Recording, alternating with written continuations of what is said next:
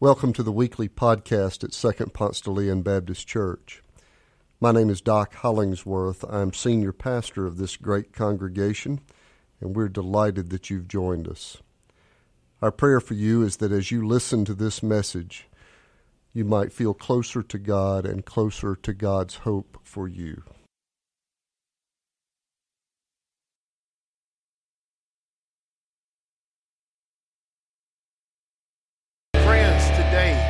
Excited that you've tuned in. And I want us to continue discussing preferences. You know, the things you like, the things you don't like. We're going to continue talking about this thought. It's not my preference. And today, I want you to hear a desperate prayer from a disobedient brother by the name of Jonah in Jonah chapter 2. Let's begin as we talk about preferences, thinking about desperation. Because desperation has a way of finding us when hope seems absent and there is no other recourse available. It's in desperation that we find ourselves uttering phrases like, God, I need help right now. We say things like, I need. We even say things like, God, please give me this. See, we utter these phrases with the hope that life would change and that life would change right now question is, is have you ever felt desperate? I, I know you don't want to admit it, but I want to ask, have you ever felt desperate, like when you felt like a situation was just so hopeless that you asked God for help? Desperation takes root as we feel like a situation is so bad that there is absolutely no hope. What's even more truthful is that we all have or will experience situations where hope seems absent and where we feel desperate. Believers and people who don't even believe in God alike can all find themselves crying out for help in seemingly hopeless situations. And this is exactly where we find Jonah crying out in Jonah chapter 2. My boy Jonah, he's desperate, y'all. I'm talking about he's so desperate that he's saying, God, I need you and I need a move of God right now. See, to give you the E. Hollywood true story, let's hit rewind.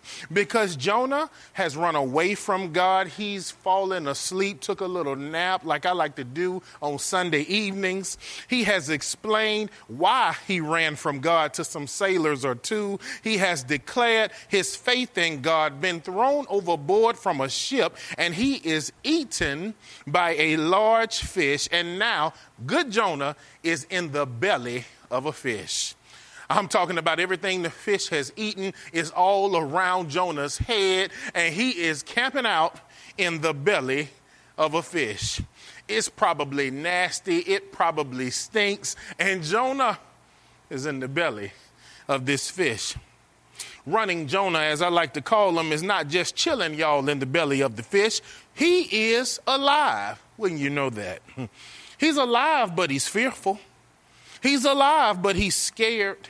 And he cries out in a desperate prayer to God because ultimately, in verses 1 through 6, we notice that Jonah believed his life was over. Jonah thought it was over when they threw him over and into the sea. So he's inside the belly of this fish. This is Jonah's last resort.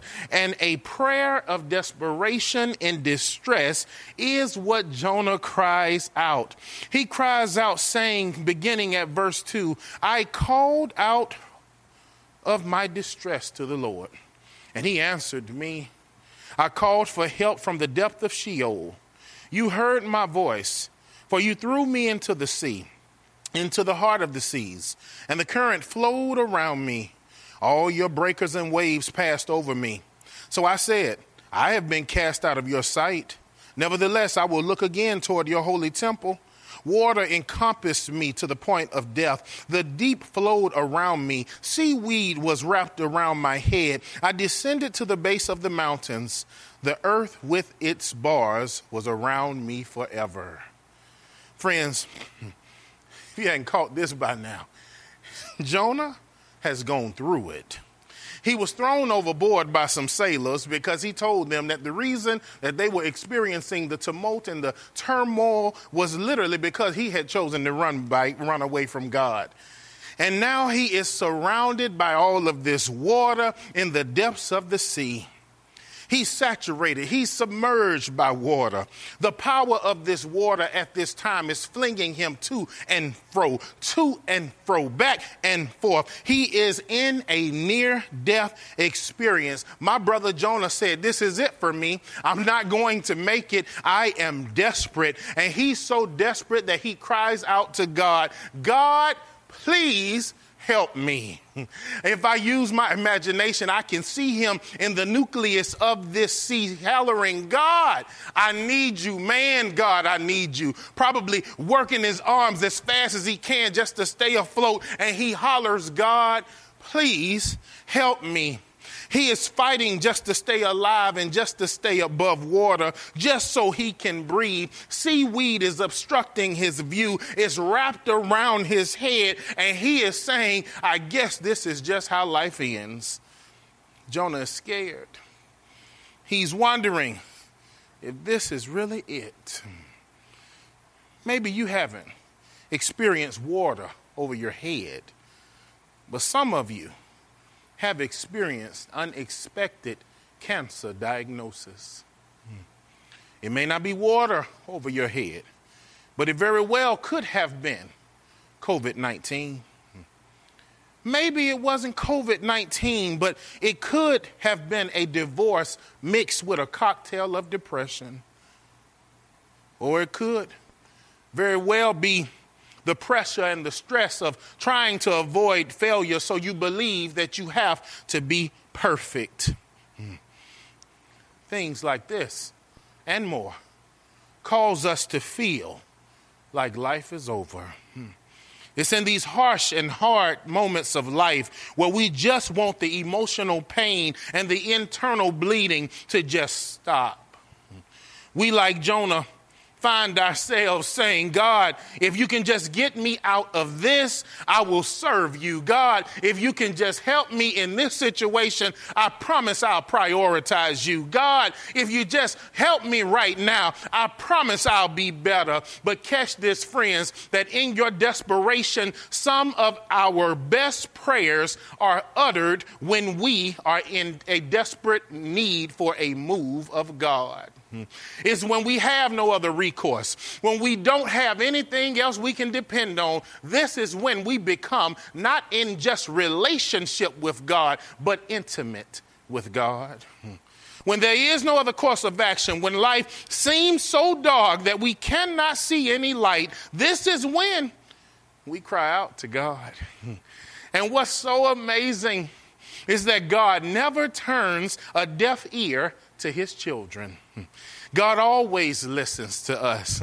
Even when we nag God, he's right there because God cares. Even when life is dark, God is there, leading us from darkness to light. Even when life seems like it can only get worse, God uses dreams, He uses songs, He uses people to remind us it won't always be like this. Hmm. God has a way of revealing glimmers of hope when we believe circumstances are lifeless. And this is what we notice in Jonah chapter 2, verses 1 through 6. But I want us to look at all of verse 6 because we only read half of it. Verse 6 says, These are Jonah's words I descended to the base of the mountains. The earth with its bars was around me forever. But you have brought up my life from the pit Lord, my God.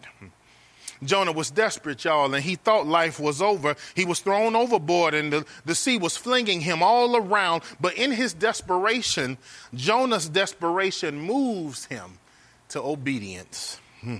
Look with me to verses 6 through 10, because this is where we see a transformation, if you will. Hmm. See, desperation makes us open, it makes us willing. The key is we have to learn how to be desperate for God. We're desperate for validation. We're desperate for money. We're desperate for success. We're desperate for straight A's. We're desperate for the juice that people would love. Some of us are desperate for street cred. Some of us are desperate to have a boo. Some of us are desperate to be married. Some of us believe that our biological clocks are ticking and we're desperate to have children. But my question at this moment is how desperate are you for God? Because when you are desperate for God, God can cause all the blessings to flow. See, as we are desperate for God, we will shed any blockage of pride. When we really want to move for, for, God, from God in our lives, we will shed even our preferences. And we're able to declare this God, we want what you want. God, any way you bless us, we will be satisfied. No pride, an open heart, and look at what Jonah does in verse 7. Jonah says, While I was fainting away, y'all, I remembered the Lord. And my prayer came to you, O Lord, into your holy temple. Those who are followers of worthless idols abandon their faithfulness, but I will sacrifice to you, O God with a voice of thanksgiving. That which I have vowed I will pay. Salvation is from the Lord. Here, Jonah is saying that in my desperation, once I was thrown overboard, I was headed towards death. But God, hmm, I remembered you, and you remembered me. He says, God, you came to my rescue and answered my inward prayer and my outward prayer. Jonah is saying, I needed God to save me, and you did just that. And so now, for this mercy and more, Jonah is telling us that idols should never be worshiped because God deserves all of our praise. Jonah says that those who worship idols are forfeiting the grace and the mercy that God so freely gives. Jonah here is passionately appealing to the people of his day, as well as all of us, saying, Would you just stop deceiving yourselves? Would you stop seeking fulfillment from other things, other people, other places, other systems and materials that money can buy? And would you just seek to constantly be in the presence of God? See, as we read these words, I can't help but ask myself, and you should do the same where really is God prioritized in your life? Is God first or last? I mean, among all the busyness and the responsibilities, where is God in your life? See, Jonah experienced trouble and he was in a near death experience, and because he cried out, God saved him. God kept him. And even inside the belly of a fish, God has spared the life of Jonah. And he obediently says, I won't sacrifice to any idol because I know who kept me. I know that when I was at my lowest point, God, you came and you visited me. And here is the point that we must wrestle with. Why is it that it takes tragedy for us to prioritize God? Hmm. Why is it that it takes a cancer diagnosis or COVID 19 to make us say, God, I need you? Students, why is it that it takes us getting a C, D, or F for us to say, Oh God, I need you to be the God of my academics?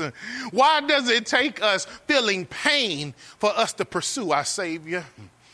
Friends, let me submit and suggest for your consideration that it should not take pain for us to pursue our Savior, but because God is God, because God is gracious, because God is awesome, because God does for us that which we can't do for ourselves, that is the reason that we should prioritize God. because, see, God not only kept Jonah, but God keeps us. When we work out, God is keeping us.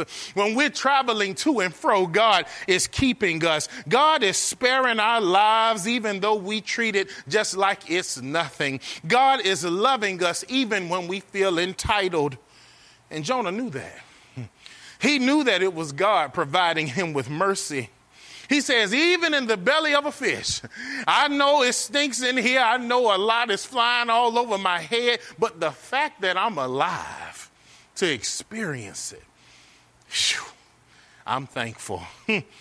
Friends, right here you're seeing a transformation happen in the text because Jonah understood that the Lord didn't have to keep him, but he did. Friends, I want you to understand something because we're watching Jonah move from running away and being disobedient to transforming and standing up in obedience for God. But I want you to understand that before disobedience or obedience ever takes place in action, it first takes root inside our hearts. Hmm. Right here, notice the transformation that Jonah's heart is changing. How so, you may ask? Well, his heart has changed due to Jonah being in a place with no distractions, where all he could do was survey his past actions and pray to God. Secondly, his heart has changed. Why? Because after surveying his actions of running away, he releases his pride to understand that him being alive, even now in this belly of a fish, is actually a gift from God. He went from saying, I don't want to do what you're saying, God, to saying, literally, God, you're all that I need. I know tough moments are painful and challenging, but to be alive and to experience these tough and challenging moments is a gift from God, and it proves that God cares. Friends, understand this truth here that the promise is still active, even when pain is experienced. I'm going to say that once more. The promise from God is still active, even when pain is experienced. Don't believe me? Look at verse 10. because this heart change that has happened inside of Jonah, it now prompts this. It says in verse 10 that then the Lord commanded the fish, and it vomited Jonah up onto dry land. Obedience is so powerful, y'all, because it unlocks intimacy with God. It develops us, it leads us into the purpose and plan that God desires. I'm starting to learn that in life, life is less about making decisions that will always make you happy. But God desires for us to live in such a way that we become holy, meaning that we live by the standard that God has set forth. Friends, we may not like doing what it takes to live in harmony with others all the time, but it's good for us because it's God's desire. And when we're obedient, guess what? Harmony takes place. Friends, we may not like apologizing or forgiving others, but God desires these actions over grudge holding. You see, forgiving others is not always fun, but it's good for us. There's a big difference sometimes between what makes us happy and what is holy. Hmm. Friends, I even go so far to tell you that we learn from Jonah that obedience is a delayed type of blessing. Hmm.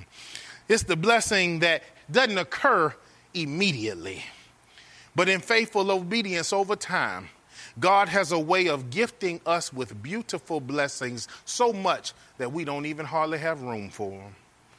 Jonah teaches us that it shouldn't take near death experiences for us to prioritize God or to trust God, but we need to trust God for who God is. Friends, Jonah teaches us so much. I'm talking about I can't even put it all together and put a bow on it.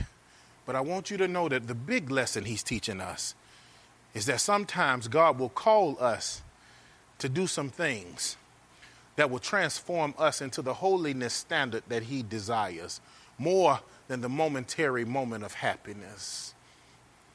So even if God is telling you to live out some obedient actions that may not make you happy in the moment, do it. Because I promise, as my grandmother would say, after a while, your blessing will be on its way friends, I together take away that we sum up this entire sermon this way. It's this that desperation removes the stubbornness around our hearts and moves us to obedience. Let's pray. God, Thank you. Sometimes, God, we're led by our preferences, and it takes these moments of desperation to lead us into intimacy with you. God, help us to be obedient. Help us to be obedient, understanding that you're calling us to be holy. And sometimes that won't always make us happy. It may not make us happy in the moment, but may we trust you that in the future, in the coming days, we will be happy because of your standard of holiness. It's in Jesus' name. Amen.